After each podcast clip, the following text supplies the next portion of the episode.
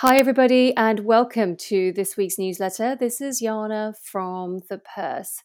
So, in this week's newsletter, we focus on the UK bond or gilts market and understanding why the Bank of England had to intervene last week by committing to buying £65 billion worth of long term government debt over a 13 day period. And don't forget to listen to the Purse Podcast interview with Shaun Richards, where he talks about the UK gilts market, why the Bank of England had to intervene. Can they now stop bond buying or printing money essentially, and what's in store in Q4 and in 2023. And you can review the news in brief so you stay on top of global financial, economic, and investing trends. I hope you enjoy this week's newsletter. Until next week, Bye for now.